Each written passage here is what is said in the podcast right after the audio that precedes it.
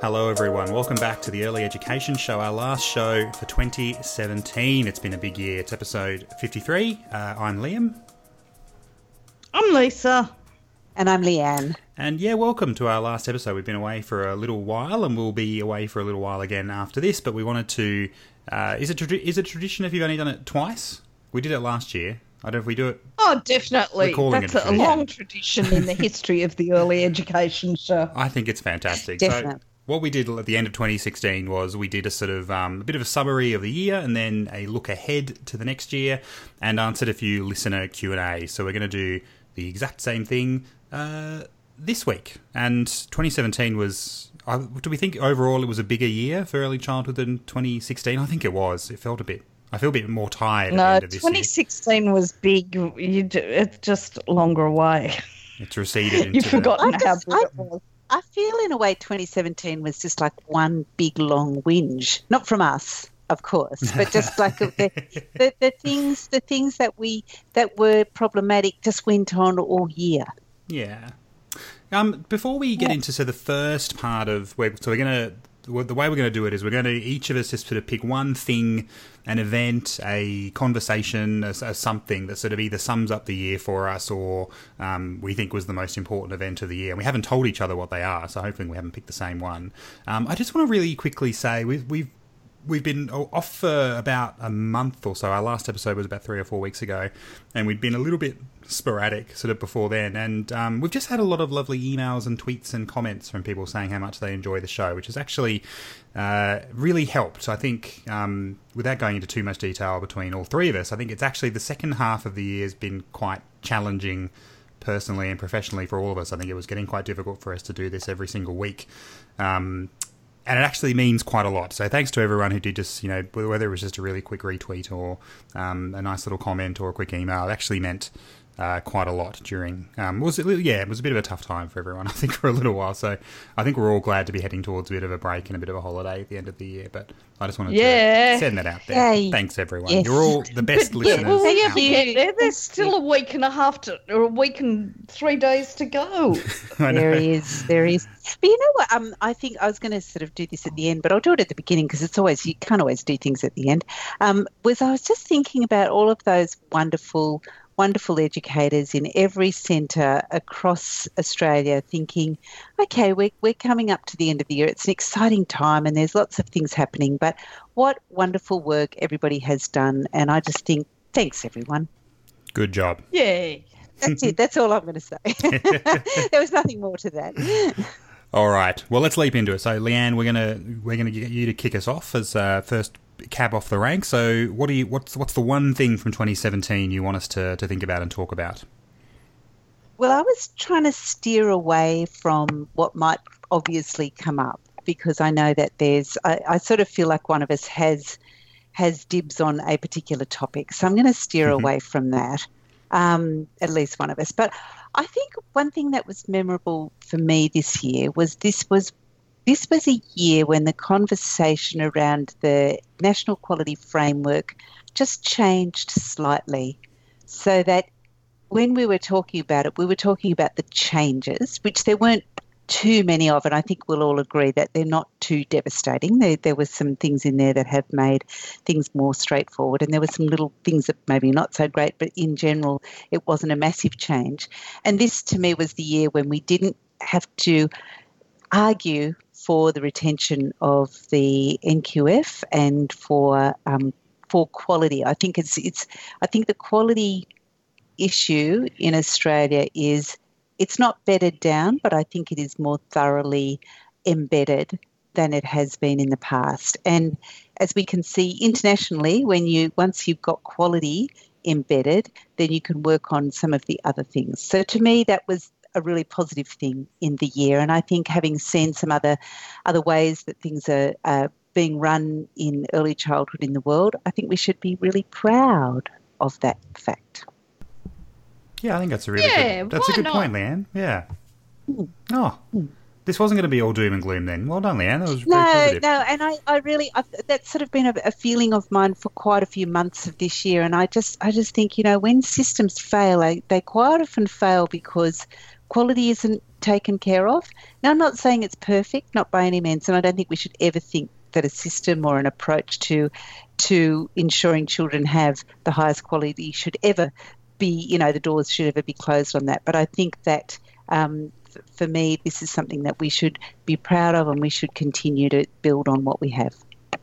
Yeah, I think, and I actually agree with you, Leanne. I think I'm thinking particularly back quite a few years to when Tony Abbott was elected Prime Minister, and there was a real risk then. I think so. Susan Ley was the Early Childhood Minister, and there was real talk about the NQF, being a terrible thing and just being burden and red tape and really rolling it back. And we just haven't. That I think you're right. That argument. I don't think you can ever say an argument's completely won, but it has just. I think it's going to be very. It just seems to be that it's settled, and to a large extent the National Quality Framework, with some tweaks going forward, just seems to be where we'll be for quite a while, and that is really positive. And because that doesn't just happen for no reason. That's to do with a lot of advocacy and advocacy and work from a whole range of organisations and individuals and centres and educators. So yeah, that is a really big success. Yeah. I think you're right. It is, and I think that, we'll be getting to a generation of educators that says, oh, was there a time without the National Quality Framework? I love that idea. I still remember those fun days of NCAC and your endless folders of evidence for all the various things you do. I'll have a soft spot in my heart for all those folders for the rest of my career. Oh, Liam. I don't rule out people's sort of, addiction to that sort of stuff. I think we have to hold strong. We have to have rehab programs for that sort of stuff. That's all right. Pour one out for the validators, people. Remember them?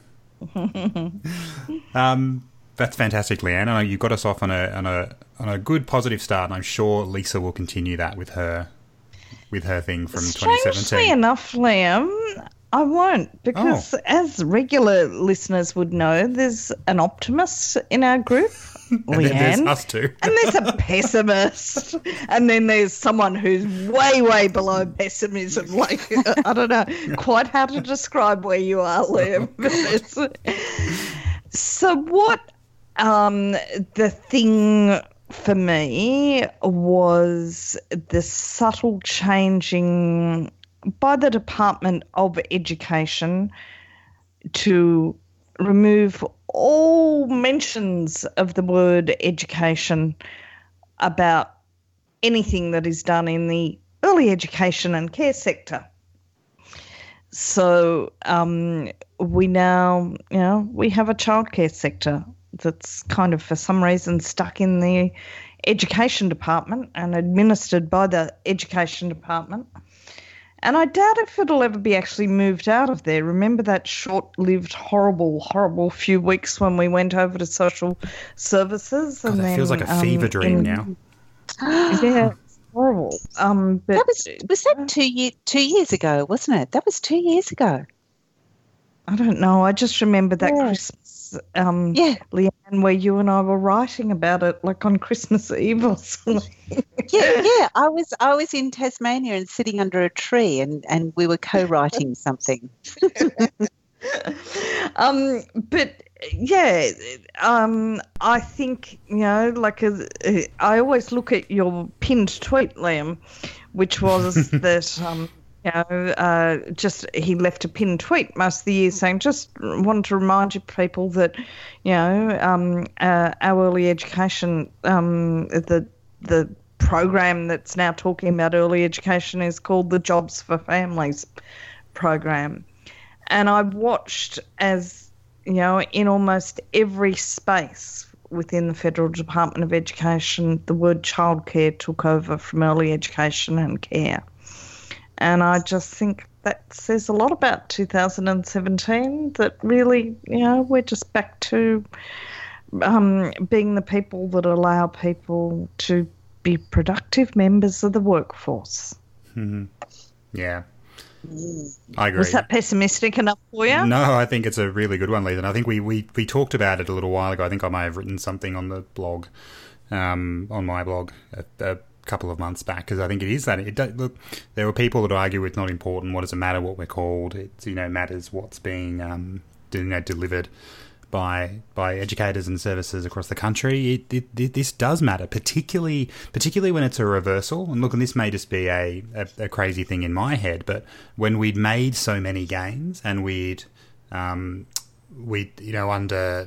2007 when Kevin Rudd, this 10 years ago, God, when Kevin Rudd was first elected and we had, early childhood in the ministry for the first time, and then the NQF and, the fantastic Kate Ellis as the shadow minister for early childhood. These were significant. They did that. You can directly sort of link the move of early childhood into the education portfolio to things like the National Quality Framework and the universal access to preschool, the National Partnership for Universal Access. This stuff does matter. And I think this could be me being a bit crazy. I think it's almost worse if that hadn't happened and we were still childcare. That's still not great, but at least, we haven't sort of lost anything. It feels like we made all these gains and now we're right back to where we were 10 years ago, which is... it's just really disappointing. Mm. And I think it also just shows... Sorry, I think it also just shows the absolute need for continued advocacy around early education, around, the notion that what we provide is early education. Yeah, absolutely. Okay. For sure. Let's just call it early childhood education. It's not that hard. Really, yeah, and get rid of the care bit altogether. I'd be into that. Yeah, this doesn't seem that hard. Done. Now, shocking nobody. Mine one will also be fairly downbeat and gloomy. I don't feel like I've got to the end of 2017 with too much to be excited about in the early childhood sector. I want to talk about, and my apologies, I may have talked about this on the show before. I just honestly can't remember. My brain feels like it's been squeezed through a colander over the last couple of months, and there's not much of it left. I was really fortunate to attend the Snake conference I'm going to say October or September. I honestly can't remember. Just the first day, but it was really powerful. That was when a lot of the big keynote speeches were being done. There was a fantastic, Noel Pearson talking about the Bringing Them Home report 20 years on, which was, the huge report on Aboriginal deaths in custody and, the effects on the stolen generation. It was incredible, to hear Noel, talking about his experiences and how challenging that had all been. What I want to particularly talk about, though, is the Department of Education were there running a session on BBF services and supporting BBF services to transition to the new system. Now, we've talked about this a lot on the podcast. We think this is one of the most shameful aspects of a very shameful package for Australia's children. But to seemingly, cruelly just target, services that are primarily there to support Indigenous children and families is a level of cruelty I'm still struggling to come to terms with. But to sit in a room, watch, these bureaucrats from Canberra in their suits sort of try and explain how simple and amazing this system is to a group of pretty fired up and pretty incredible Indigenous service owners and service operators. And basically, you could have heard a pin drop after some of these moments, and you could just hear that people were waiting for and now for questions, and the barrage of stuff that came back to them. I go to a lot of sector meetings. I went to the Department of Education when they initially did the road shows after JFF passed. I get a bit frustrated because I sit there and the sector, I think, and this may just be an ACT thing, but the sector bit can be quite meek and mild. No one puts their hand up. No one has any questions. I feel terrible as often one of the very few blokes in the room having to talk over people. But I do always wait. I wait and see if someone else will put their hand up and talk. No one else ever does. So I put my hand up and rant for... you should come up to New South Wales. Yeah, we're a stroppy brunch up here. Well, I don't know. We're all too relaxed in Canberra or something. So I put my hand up and generally go on, endless rants and, probably get myself put on do not enter lists for future Department of Education seminars. It was great to just sit back. I did not say a word, and it would not have occurred to me to say a word, given this is not my background and my experience, but to hear the frustration, the crankiness, and the sheer passion of these services just rounding on the department, really that has stood out for me since the day it happened, and probably for me is the key thing I'll take away from 2017, which is, you know, out of a really bad package, which is a really bad deal for children. This particular part of it, we should never forget that this was done and sort of sailed through Parliament. And Liam, can I just add one further thing to that? I think there was a slight victory when a part of the Community Childcare Fund funding, part of that safety net, was quarantined for budget-based funded services. But if their application process is going to be the same as what happened for generalist services, then I think we're going to find a lot of our Aboriginal services really struggling to get the same money that they're getting now. Yeah. It was an appalling process. It was. And you know, do you know what, start to finish. The JFF session at the Snake conference was after that was announced, and people weren't happy with it, and I agree with them. And for a couple of reasons. One, the education department was funding, I think, PricewaterhouseCoopers to do consultancy to help services transition over. The people in that room weren't happy with how that was going. They say it was ridiculously confusing. They weren't getting enough support. PwC were spread too thin. They were trying to, you know, there wasn't any individualised support. But the other key. Did you see how much work PwC got from the Australian government this year? No wonder they were trying to spread. Yeah, they were spread a bit too thin. I can only imagine. But the other key thing, and this is something that no one was thinking about as this stuff was being passed, and there were really good points being raised in that room, were they would have to transition over to this new system in order for families to be getting the support to ensure they were paying, you know, as little as they're currently paying. They would have to be accessing the childcare safety net, and they would have to have a huge numbers of Indigenous children and families self-identifying as being vulnerable or disadvantaged, just in order to get the same, or not even likely the same, at least a lower level of, you know, payment than they're currently getting now, which is, you know, in my view, unethical, offensive, and utterly, you know, abhorrent. Why should Indigenous people have to access this, you know, mainstream safety net and basically put their hands up and say, hey, we're Aboriginal, we need to access the safety net, when the system they're in currently now is individually funding, it's based in community, they're run by community, they don't have to jump through these ridiculous hoops to access a service. And, you know, that to me is the key issue here with the whole reason these services, you know, were block funded in the first place is they can't work within the mainstream system, and they shouldn't have to. Yes, they should. We need bureaucratic neatness, Liam. You keep forgetting this. We can't have these services off the side actually being responsible to what the community needs, for God's sake. Can we go back to Leanne? She said positive things at the start. Yeah. I want to know what this next thing on our running sheet is, Liam. This is more fun. So I guess that's... was there anything else we wanted to say in general about 2017? I guess the only thing we'll say, this was our first full year doing shows, and despite, I think I sort of said, we stumbled a little bit at the end. It's been a really great experience, I think, doing it in 2017, and... When I separate out policy and practice and all that other stuff, I think what I actually will remember about 2017 as I go forward is getting to chat to you two each week for the show. Yeah, it's been fun. I feel like I've been missing in action a bit, but you allowed me to come back in and make the coffee and stuff for a while before I got on air again, so I appreciate that. It was good the way you were sweeping under our desks every day. We liked that. It was great. Yeah. It was really good.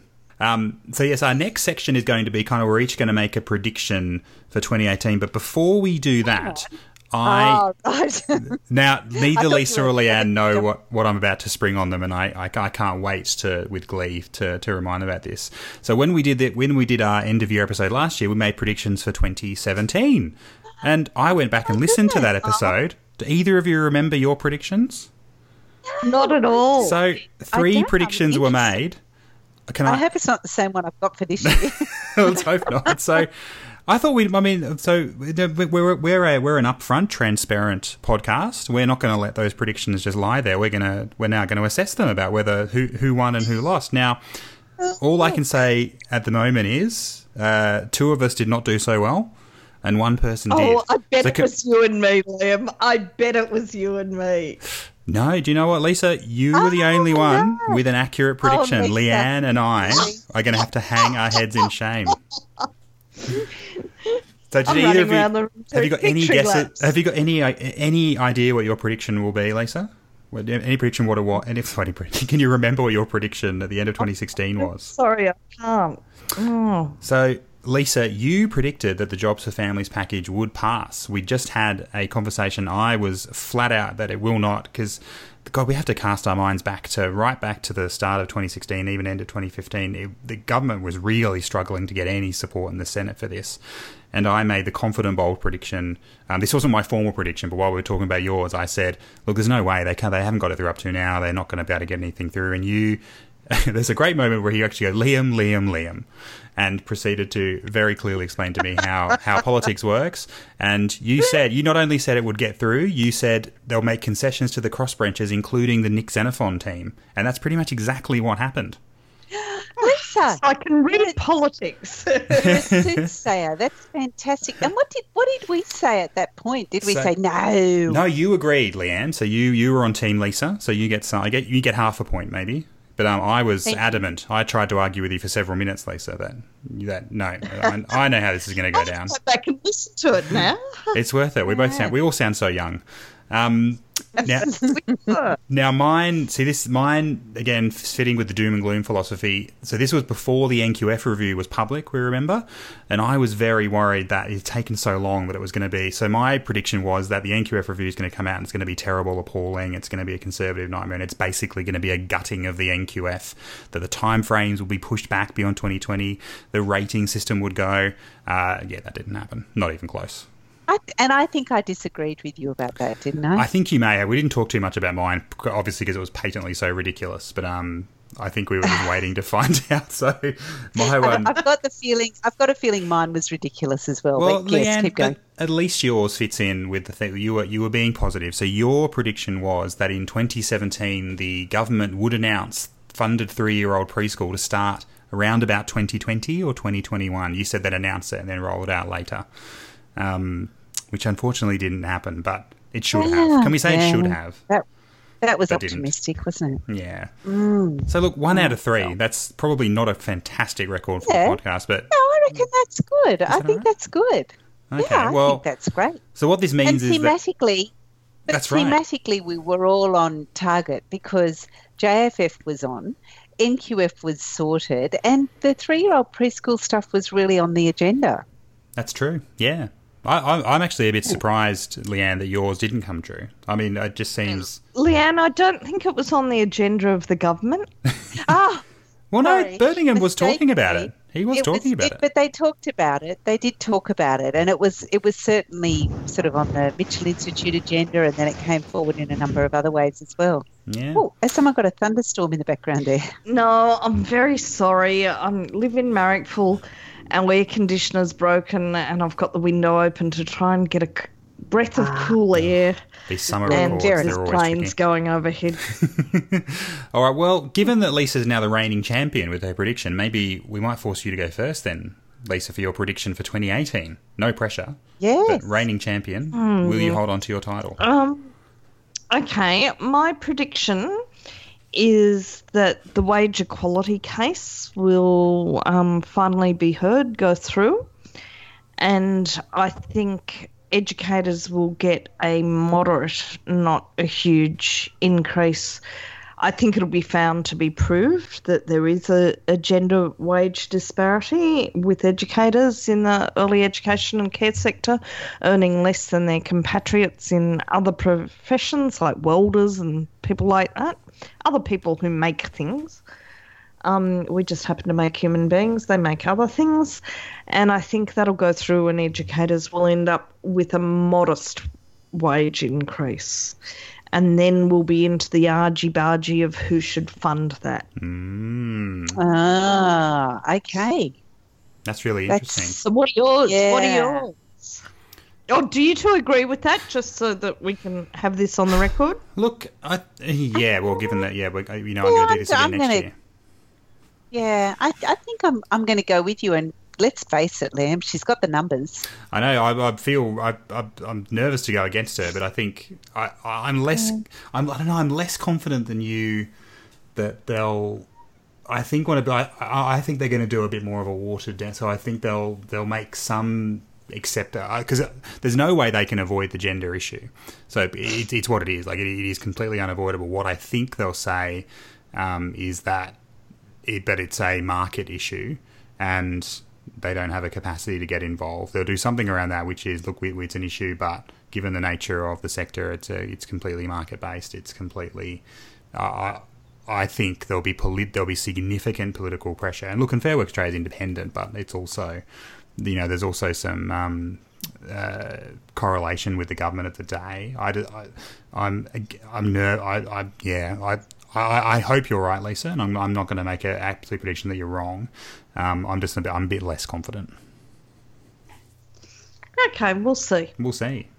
Back December 2018, we'll be trying to remember what we predicted again. What was your? I feel like I should write it down and pin it on the wall just to be ready. That's right. So, what's your big thing for 2018, Leanne? Oh, well, I don't know that it's a big thing, but I think that there will be money around for delivery of information and PD on. The Jobs for Families package. God, now I know that's a bit weak because there's going to have to be something, even if it's no, there's not. Oh, okay. Oh, well, here we go. Here's a controversy. What's your view, Lisa? I actually think there will be something, but I'm not sure how much. But I think that there will. You know, that someone's going to look around and go, how did we do this stuff before? Oh, I remember. Or no, I didn't. I don't remember. But other people will say, oh, I remember there was a professional support coordinator. Anyway, that's my lame-o prediction. It's not very exciting. It doesn't bring anything particularly. I feel more proud of last year's prediction, even though it didn't come true. Anyway. Would they have had to have announced that kind of by now, though, Leanne, in terms of we're only, 6 months away from... the rollout? No, I'd say the month before the Jobs for Families package, there will be a tender, an extensive tender process that will go for, say, 4 to 5 months. And then that will be announced. And by that time, no one's going to give a crap anyway. So there you go. Oh, dear. I think that the history within the department at the moment of the history of things, implementation of things like CCMS or NQF or any of those things is totally gone because most of the people, apart from the very, very top, most of the people have only been there a short while. So I think they'll be shocked when they discover that things become really hard.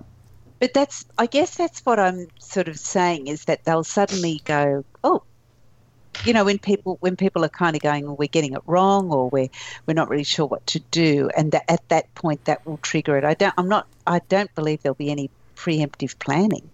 Can only hope, I guess. I think they'll be too busy fixing the IT portal, which will collapse on the first day. That's not my prediction. Yeah, I was going to say that. Is it a prediction if it's a dead certainty? I don't think it's a prediction. Will it be ready? Will it actually be ready? I think I'll make a prediction about that. I don't know if any of you remember back in the CCB days, right? But when CCB first came in, it was such a mess in terms of administering it that they actually had in place a system where you could just ring up and say, I need some money. And they would say, how much do you want? And deposit that much into your account, regardless of how much education and care you'd actually delivered at the time. But it would be reconciled, you know, a few months down the track. I had great fun as doing admin in a service that time because every Friday afternoon I'd ring my mate in the department and I'd say, we need some money. And bingo, a couple that of money cash bags this way. Liam, I think that Lisa is identifying a rort. Well, no, it wasn't a rort because eventually, you know, they reconciled it all backwards, but just for, you know, at least 6 or 8 weeks. we just rang them up and said we need money, and that sounds like a sharp practice to me, Lisa. It does sound like a sharp practice. And interestingly, I think that in my recollection as a director in the Stone Age, you used to just manage everything yourself. There was no there was fee relief, but there was no CCB, nothing online or anything like that. And you actually managed it from your own world and made decisions on how much families needed. Yeah, quite like that. It's quite good. Yes. Auto alert. That's right. Well, that's right. Well, maybe. All right. Well, so apart from the obvious prediction that the system will collapse on July 2nd, I'm going to go big again. I figure you may as well swing big and see what happens. My prediction is going to be that one of the big for-profits is going to fall over in 2018. Oh. I feel like we are actually well past the time this should have happened, and there's been worrying signs from a few of them in particular for quite a while. I think we're well overdue for this to happen, and I think the combination of the uncertainty around the new package and a whole range of sort of other stuff that's happening in terms of the private equity market, occupancy, and the ridiculous rates that are being paid for centres nationally, I actually think we'll see one of them go down in 2018. So is it going to be an ABC like going down, or is it going to be themselves taking themselves out of the market? It's hard to tell. I mean, I don't know enough about how these sort of big businesses work, particularly at a for-profit level at the big end. I don't think it'll be as disastrous as the ABC one. I think people will step in. Well, you would hope that people would step in at the right moment to avoid it becoming an absolute disaster. And my feeling is it won't be on the scale of ABC, because there just no provider has that many centres at the moment, and it might be one of the ones that just has sort of 200, 300 centres. So it'll be bad, but it won't be an absolute catastrophe. But I feel like it's just been we've been waiting on this precipice for this to happen for a few years now, and I think the combination of a couple of different things happening next year, that's going to be my prediction. I'm going big or going home. That we're going to see it's interesting down. I wonder whether the Department of Education has similar fears to you, Liam, because they have inserted into the I'm not exactly sure here, I can't remember where I read it, I've got a blank happening in my brain, but I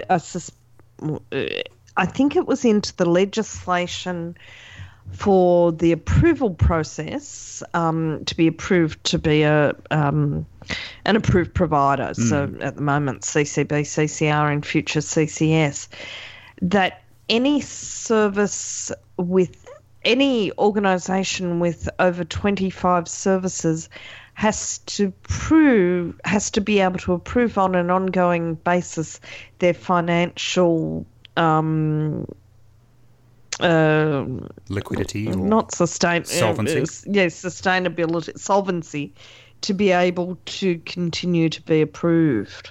Mm. Oh, and it was just it crossed my eyes, and I made a mental note of it, and then completely forgot about it until you brought it up. But I think that's interesting. I'm wondering if they know something that we don't know, and they're worried about something.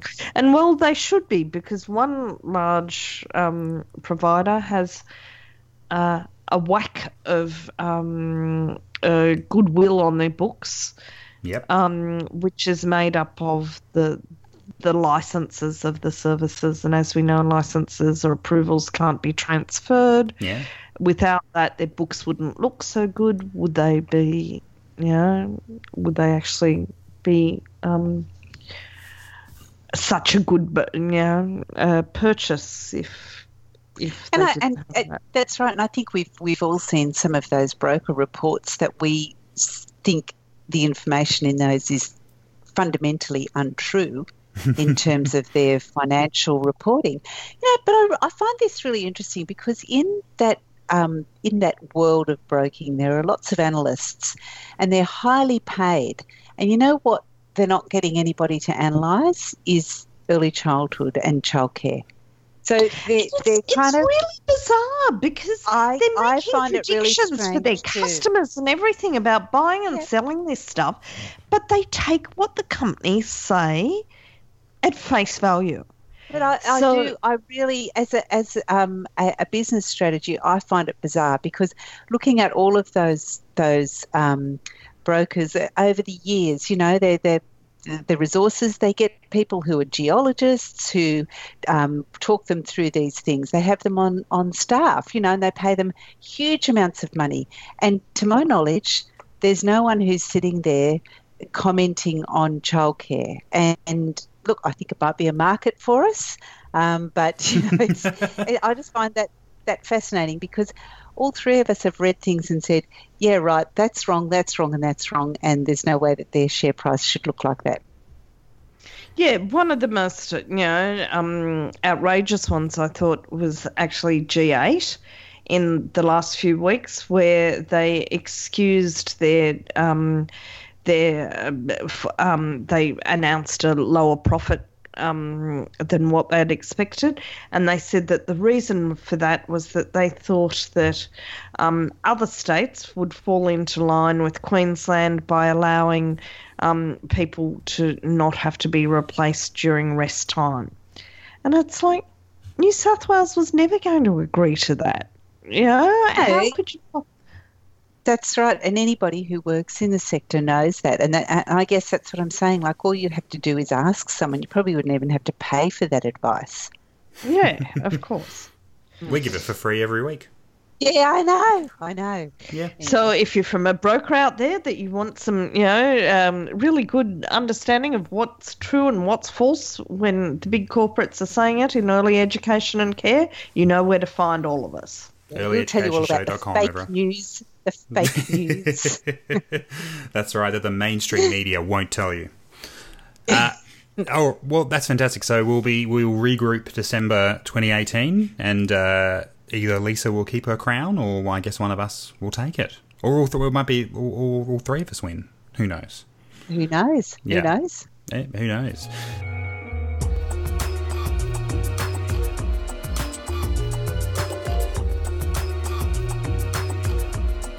Now, we put out the call a couple of weeks ago for some questions that we wanted to answer from listeners, and we've had a few, which is great. So we might just quickly whiz through them.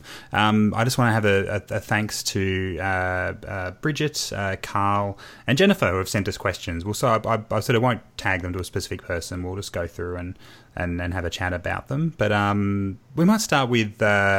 a nice one that Bridget sent through on Facebook, which is, and I guess we'll tackle this individually quickly, is that why are each of us involved in early childhood? You know, either working in or around it. How did we get involved, and I guess why are we here? Lisa, do you want to maybe how did you get dragged into this crazy? Yeah, I'll say mine very quickly. It was completely accidentally for me. I've gone on public record a few times about I got in because I separated from the father of my children, and he was having the children a few days a week, and I wanted to make sure they were okay. So I did that by started working at their childcare centre, just doing the books. And went from then. Why I stay in it, though, is much more complex and multi-layered. It's based on two things, and I'm sorry about this, Liam, but I love working in a sector that's 97% women because it just reduces some of the power imbalances a bit. And the other reason I do it is because somehow I've been persuaded along the way that this shit that you guys do, this early education stuff, it's kind of vaguely important for the future of the human race, really. So, yeah, glad you're here. That's me. And I'm glad that you guys do what you do because without it, I reckon we'd be stuffed. Oh, that's lovely, Lisa. I think you can count yourself as part of the crew after all this time, by the way. Yeah, I think so. I don't think we'll be other. We're not going to be othering. We're not othering. Oh, good. I've read my feminist post-structuralism, Lisa. You're not being othered. Trust me. All right. Leanne. Look, isn't it funny when I saw that question, because I didn't see it on Facebook because I've ejected myself from that, but I thought this was like... No wonder you're so positive and happy and... Yeah.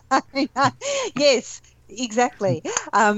Well, I thought this was like a big strategic question about what is education for. So I'm not going to I realise I've got that. It's too late in the year for those questions, Leah.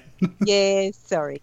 I did have an immediate post-school education in early childhood teaching because I think there was some thinking that it would make me a great mum. Well, clearly I didn't need that because I already am. But modest too. No, actually, I do think early childhood teaching did really inform my mothering. But apart from that, so I didn't love my training, but I had the most wonderful lecturers at the Institute of Early Childhood who were incredibly tolerant of me and managed to push me through because they must have seen something reasonable in me. And when I actually then went into the field and started working, I fell in love with early childhood teaching, with early childhood education, with early childhood politics, with community, with families, with all of those things. And the social justice aspect of it really sort of ran deep with me my whole kind of life, and it really fed, I think, my desire to try and make a difference in the world, to pursue social justice, and I find politics and public policy ever fascinating. And I think for all of those reasons, that's why I stayed. And I just think that it is one of the most interesting places to work, and you can find incredible jobs and do amazing stuff and work with amazing people for an amazing reason. Yay. Well, they're all pretty good reasons. Look, I think the common theme between all three of us, I think, is sort of getting a taste and can't really imagining doing anything else, really, because kind of the same for me. I was studying media production and journalism at uni and needed a part-time job to fund trips to the uni bar. And there was an early childhood editor just down the road from me. And I'd always, this is horror. I hate this phrase, but I can't even let I say it, but I'd always liked kids. Sort of, I'd done a little bit of babysitting, and just, had always just sort of been good with children. I thought, well, this childcare centre will be great. They probably just look after kids and play with them all day. It'll be wonderful. Did some casual work there and just immediately fell in love with the sector. Realised really quickly, thanks to the fabulous team at the first community not-for-profit centre I ever worked at, that it was far more than that, and I needed to up my game very, very quickly and take it seriously. And then did my Certificate 3, my diploma and my teaching degree, all while working full-time. I remember actually my first year working as a casual, I managed to work out with my uni schedule that I could arrange to have all my tutorials on one day and like space out the lectures throughout the rest of the week, but you never go to the lectures. So I was able to work 4 days a week at the centre and just smash through my tutorials on one day. But then I ditched the degree after the first year and studied my Certificate 3 instead, which was a bit of a shock to my parents, I'll say, but I guess it kind of worked out in the end. But yeah, I'm kind of really similar. What a loss to media and journalism. You write so well. Oh, well, I mean, yes, because what media and journalism needs, Lisa, is another straight white bloke writing about stuff. Yeah, that's a real loss. It's a real loss for society, Lisa. Yeah, but sometimes, they do okay stuff. But in the full reality of that situation, because I'm going to kind of go a bit positive on this one, is that I think that's what I think is so wonderful about the sector as well, in terms of your sort of career orientation, is that you can engage in those things that you love, Liam, that are, that are writing and some of the other creative stuff that you do. And I think that that's one of the great joys of working in this sector. Yeah, I produce media every week now without a qualification. Yeah, that's right. That's right. It's which is probably pretty obvious.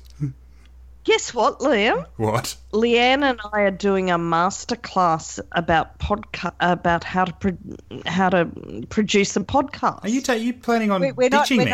We're not running it. We're going. Not doing the technical stuff. Not doing the about how to be. The only reason I'm on this show is that you two can't edit it and put it out there. Don't go and learn how to do that. Not the technical. Don't go. Oh, good. The technical production. It's terrified me then. No, We're going to go and do it and be great. Yeah. So you'll have to do less editing so that you'll have to, you know, so that you'll be more excited about us being on the podcast. Excellent. Well, that's okay. It's part of the Opera House's All About Women thing, and nice. So they're teaching chicks how to do podcasts. So. Well, look, as long as you both continue to force to have me on the show, as long as that remains the status quo, I'm happy. I don't think without you there is no show. Not if you keep going to these classes and increasing your education. So just, you know, put a stop on that. No time for that. We will. All right. I said we'd answer that question quickly. We've taken about 10 minutes. It's the last one of the year. That's true. I listen to podcasts that go for 2 to 6 hours, for goodness sake. You know, people feel this is too long. Turn off. There's a little feature on most podcast apps where you can speed up the way people talk as well. It goes a lot quicker. I get through a lot of American politics podcasts that way. Now, this is... does that mean that Lisa would say there's one thing? Or she'd still say there's two things, just faster? I think that's right, 2 times. This is quite a long one. It's quite, I guess, semi-controversial. I'm trying to work out if this person's talking about us when this question's asked, but I'll ask the question. Why is early childhood education full of self-proclaimed experts and consultants? In any other profession, serious credentials, such as academic positions or senior roles, are valued, but there is a plethora of... That's such a good word, so full marks for this person. Plethora, I love the word. But there is a plethora of early childhood experts who dominate the discourse of early education in this country. Why is this so? And is this to the detriment of both implementing evidence-based practice and to the credibility of the sector? What credibility do our early childhood consultants really have, given anyone can call themselves one? I think all three of us have called ourselves consultants at one point or another, haven't we? I don't think she likes the show, Liam. Do you not like our show? I'm not sure. No, I don't know. I actually think it's a good question. It is a good question. I agree. I think it's a great question, and I had a little think about this one, as you know, and wrote something about it. And I just sort of think that there are lots of consultants in everything, and wherever there's a market, there are consultants. And I think sometimes people call themselves consultants when they're working part-time and there's no other good kind of, you know, there's no other good way of saying that you do a bit of contract work and that's how you might be managing, you know, your life and your studies and all those sorts of things. But I think that there have been some opportunistic people who have taken advantage of things like the long daycare PDP, and funding that has gone just broadly out to the sector. So I think that there's a good point, but I think it's up to people to be discerning about who they use and how they use them. Yeah.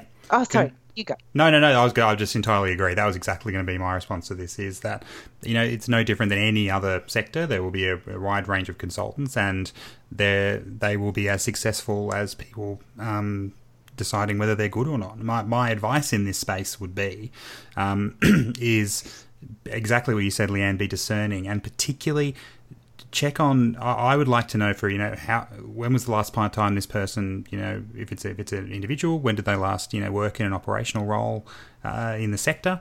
We need to remember that the NQF isn't that old, so I imagine there's a huge amount of consultants around who haven't actually operated, you know, haven't actually taught or directed or worked in an operationally active sense under the NQF.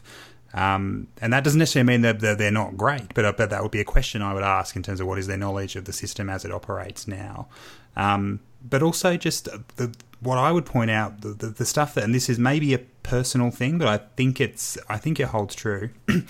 Is avoid things that are just about, that are really wishy-washy and use terms like whimsy and that have glitter everywhere and everything's in, you know, it just seems to cater to a very specific sort of aesthetic that doesn't actually speak to the professionalism of early childhood for me.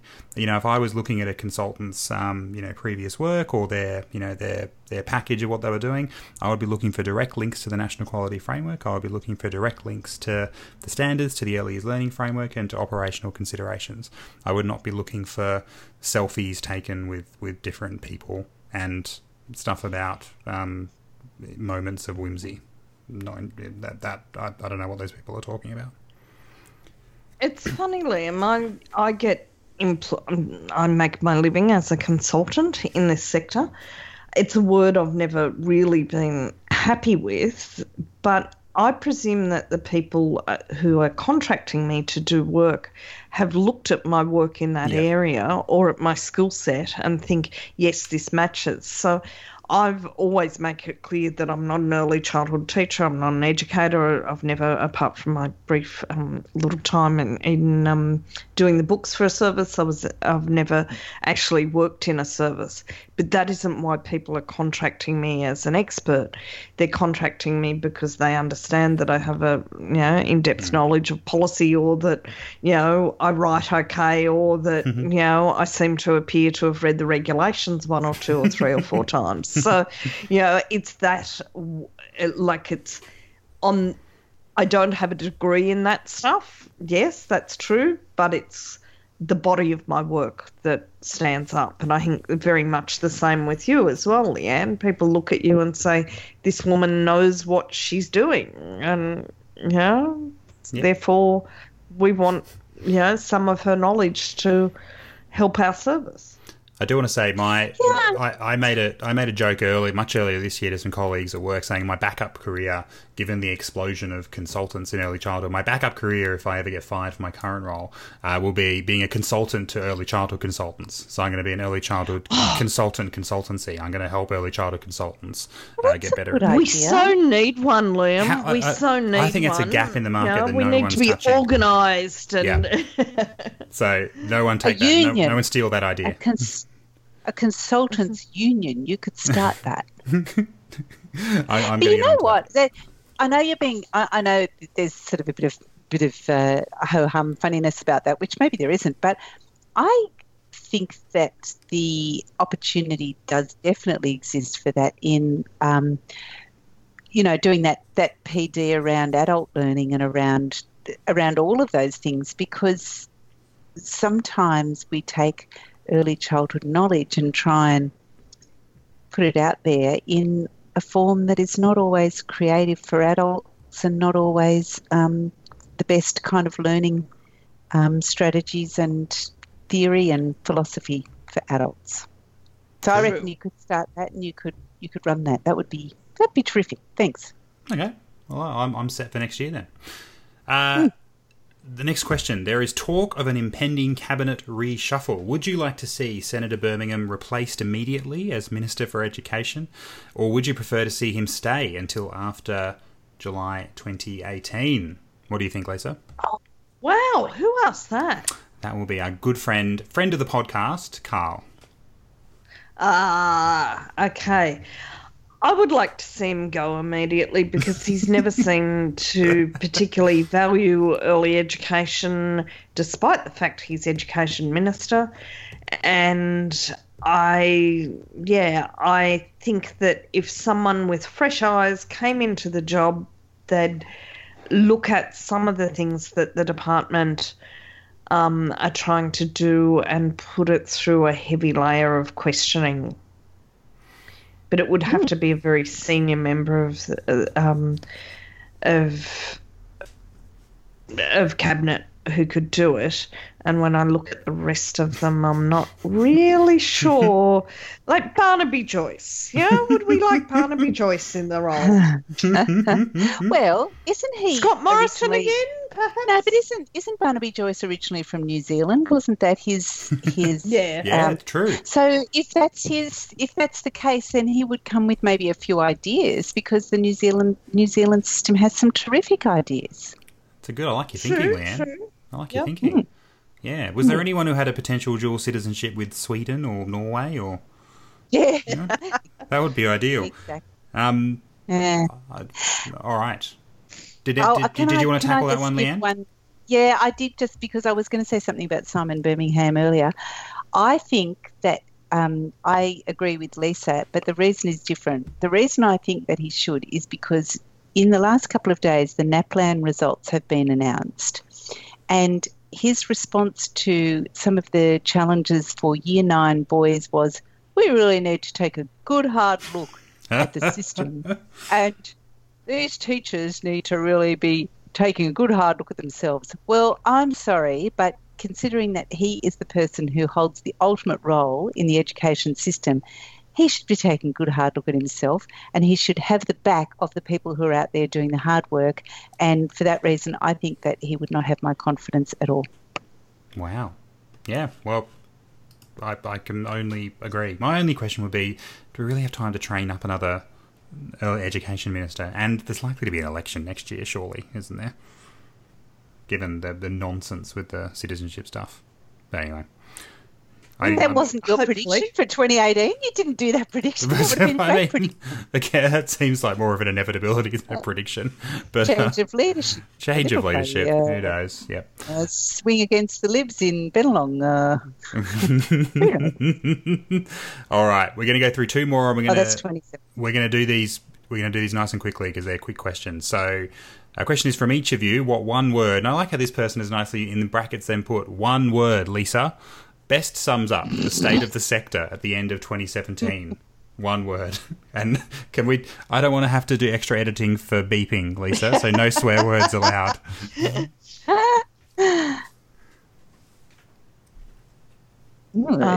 I'm thinking hard here. What about Leanne, you go first? One word. One word. I am going to do two. Under construction. Under construction. I like it. I'm going to go backwards. Big backward step. I can't. Oh, that's not good. That's very pessimistic, Liam. Well, I mean, could be worse. You can add a verb in front of that. I can't think of the word that I want to I can't think of a word that says what I want to say, but what is it? What's the word when you're living deluded? Deluded. Dystopian. Dystopian. Deluded. Yeah, that's right. Deluded. I think it is dystopian, yeah. Deluded, because I think that or maybe blind, because I think that the childcare package is going to hit, and I don't think people are prepared for the impact that will cause on a lot of the ways that we deliver education and care. Yeah, absolutely. And then our last one, if you could wave a magic wand and eradicate one bias from early childhood settings, what would it be and why? One bias. I'd eradicate gender, because 51% of the people in our services are females, and they get hit by gender bias, and the other 49% do too. And I think gender bias is at the root of a lot of society's problems, such as the number of women that get killed every year by personal partners. And I think that, it's kind of like if you solve that one, I think then you can work on a lot of the other biases more easily. Right. Wow.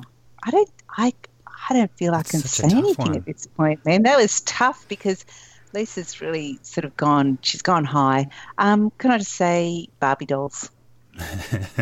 Yeah. You don't think we should be biased against Barbie dolls? I think bring them in.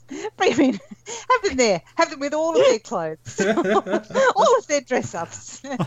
I watched Love Actually the other day, and I love that scene where she says, who should we give our daughter's friends? Which Barbie? The one dominatrix Barbie or transvestite Barbie? Yeah, I think have them all there in every single form, and like have the whole range of Barbies with whichever way they come, in every bias that actually exists, and then we can just embrace like everything that happens, and we'll all love it, everything.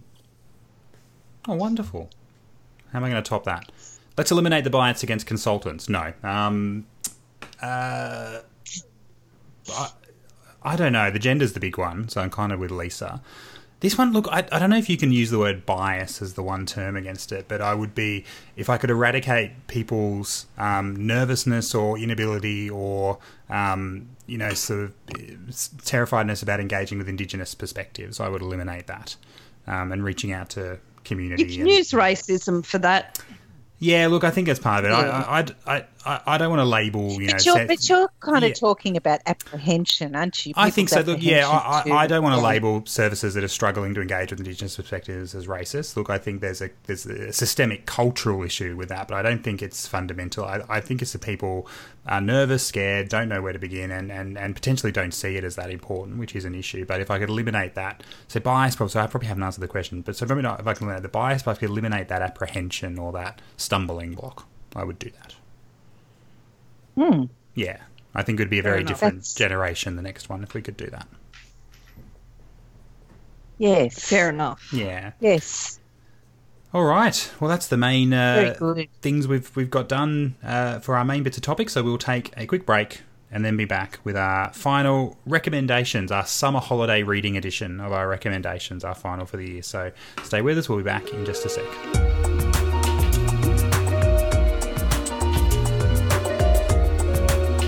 All right, welcome back. So, yep, we're going to do our final recommendations for 2017, and we won't be back for a little while, so I guess this is, how, like, The Monthly does their great summer reading edition? This is, like, our version. This is our version of that. So these pieces are going to tide you over for the next 2 to 3 months, so no pressure. But, Leanne, do you want to go first?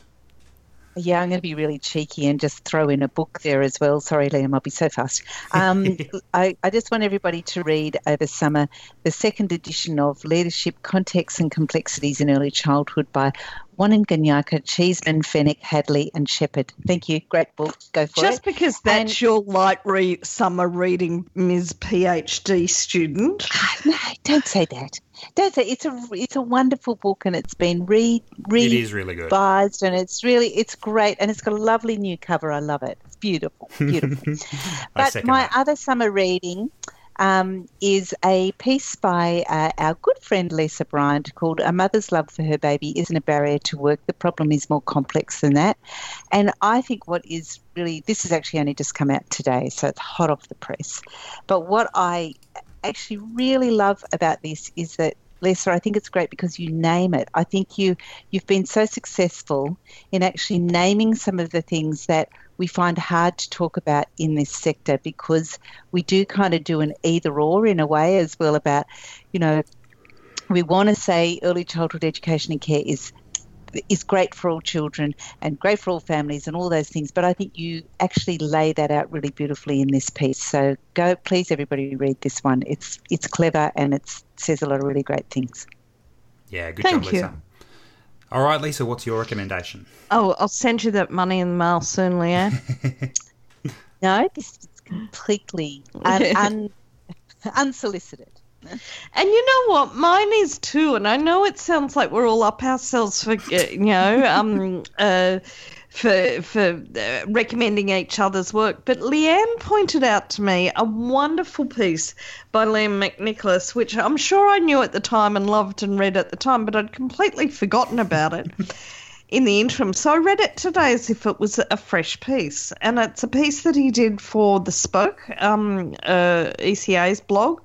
And it's called Christmas, the Most Wonderful Time. Oh, no, it's just called The Most Wonderful Time of the Year. And it's basically a takedown of the way we celebrate Christmas in the early education and care sector. And I don't think there was a word in it that I disagreed with. And it actually got me thinking a bit. So I'd like everyone to go back. And especially by the time you get to reading this, it will be post-Christmas, and just think about whether or not it's true. And you might approach Christmas somewhat differently next year. Well, no, what usually happens is people read it and accuse me of being a Grinch and horrible and trying to stop people having fun in early childhood. I think it's timeless. And it was written in 2014, so that makes it timeless. I know. And you could write it about any celebration. Like, it's the same thing with all of these kind of big celebrations. I've got to say, having had a look at it again today, 2014, Liam, was so much more kind and diplomatic and generous. So I wrote that piece today. Dear, oh dear, people will be getting a walloping. Anyway, So just to end the self-congratulatory piece, I'm not recommending anything Leanne and Lisa have done, although I heartily agree with Leanne's recommendation for that article from Lisa. It's really fantastic. My one's a book. I read it. It came out about 2 months ago, and I read it as soon as it came out. It's a great book. I've read a book. I've read a book, actual Dead Tree version. I was sitting and reading it while sitting outside watching the sun go down. But it's called The Most Important Year. Nice. Yes, it was lovely. It's called The Most Important Year, Pre-Kindergarten and the Future of Our Children Now. It's from the United States, and it's by a woman called Suzanne Bouffard. I've probably pronounced her name wrong, but she's on Twitter. And actually, this is the great thing about 2017 and Twitter. I read the book and then tweeted her and said it was fantastic, and she tweeted back. So you can just do that with authors these days. Oh, isn't that wonderful? It's a really interesting rundown of the American system, which is really different from ours, but also there are a lot of similarities. But it talks about the fight for the recognition of, you know, those years before school. And the book focuses mostly just on that year before school, because that's still such a huge argument they're having in the US. They can't even begin to have the discussion about, you know, under twos or 3-year-olds getting access to high quality early education. The US is decades away from that discussion. So it is very focused on, you know, those 4-year-olds. Liam, Australia is as well, mate. Yeah, look, well, yeah, we're ahead of the US though. So I think I would just go into it with that context. So anyone looking for a big look at the birth to 5, that isn't really this book. But I just found it absolutely fascinating. And the way she tells, you know, different aspects of the system through going into actual what they call pre-K settings in the US and actually talking to teachers, talking to families. It was a really fantastic read. You know, I really recommend it if you can. That can be your summer reading while you're you know, off on your breaks and enjoying the well-earned break. Yeah, really highly recommended. Good, wonderful. I'm gonna, you know what? I'm gonna read that. And I'm sure they've got a Kindle version. They have. I'm excited. I tell you what, there's nothing like getting the nice hardback version, though. I know. Maybe I do love a book, both. But I think Kindle versions are a gift because you can take 25 books in your pocket. Very good point. Well, we've reached the end. We're done with our final episode for 2017. Oh, my God. Yay. So, as we sort of said right at the start, we've really enjoyed doing the show every week this year, and I think we've mostly stuck to that. We've put out a podcast and a few bonuses each week. We will be back next year, probably a bit later, probably not until March, and I imagine we probably won't do quite as many episodes as we did this year. We really appreciate everyone's support, particularly those who have been supporting us on Patreon and giving us rating and reviews and liking us on Facebook and Twitter. I think and this sounds like, you know, complaining to people that are working incredibly hard in early childhood centres. It is quite a lot of work to do this each week and put it out. And so we're not sort of set where we definitely will be back. But I would imagine probably for some shorter blocks of runs or maybe once every 2 weeks next year. But look, honestly, the best thing you can do if you are enjoying the show and are really clamoring for us to come back is let us know. It not only puffs up our ego, but it really means we feel like we're adding value to the sector and is a good reason for us to continue doing this. So, you know, if there's one thing I can ask, I guess as an end of year present for the three of us, is if you're enjoying the show, you know, reach out on Facebook or Twitter or leave us a review or, you know, consider, you know, donating $1 a month to Patreon. It would be really, really important. But we hope everyone has a really fantastic end of year break for those who are lucky enough to get, you know, a week or two off, and then we'll see you on the other side of the break. We'll see you in 2018. And Lisa, should we throw in there? Maybe we're both about to do the same thing. We might. I was just wondering. Say it at the same time. The same thing. We should give our big trophy now to Liam, the most valued employee in this podcast. Is that what you were going to say? I don't do well with praise. Yeah, exactly. Yeah. So, like, I'll just get it. We never actually talk about him much in a positive way. So maybe it's the time we did. It's Liam that you know, puts all of this together every week, does all the technical stuff that we really don't know how to do, and has to edit out all of our swear words and other things. And, you know, he even has to, you know, like, he's got to keep us up to date on in emails and stuff. So it really is a lot that he takes on when he has a young family of his own and a full-time job. So thank you for what you do. We can't give you a pay rise, but here's your trophy. I'm just lifting it up. Oh, God, it's huge. There it is. Oh, look, I'm very bad at accepting praise. I get physically sort of I start bunching up like a crab trying to get back into his shell or something. All I would say, there aren't too many people in the world I would do this for each and every week, but you two are right up there. So. Thank you. That just having a chat with us. So I know it feels like it's been that kind of year. But let's end it there before we get too maudlin. So thank you very much, everyone who's listened. There's a whole bunch. Happy Christmas. We wish you a happy Christmas. Didn't you read the article, Lisa? Oh, sorry.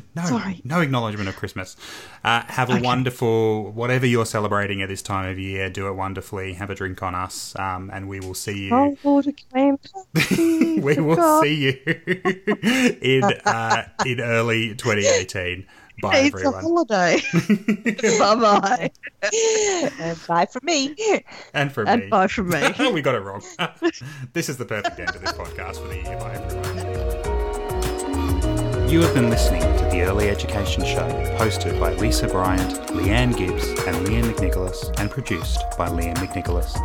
Find us online at earlyeducationshow.com, and while you're there, it would be great if you could hit the Support the Show tab, where you can become a patron of the show and support us for as little as $1 a month. We really appreciate it. Get in touch with us at earlyeduShow@gmail.com or on Facebook and Twitter with the username earlyeduShow. If you're enjoying the show, please leave us a rating and review on the Apple Podcast Store. This really helps other people find the show. See you next time.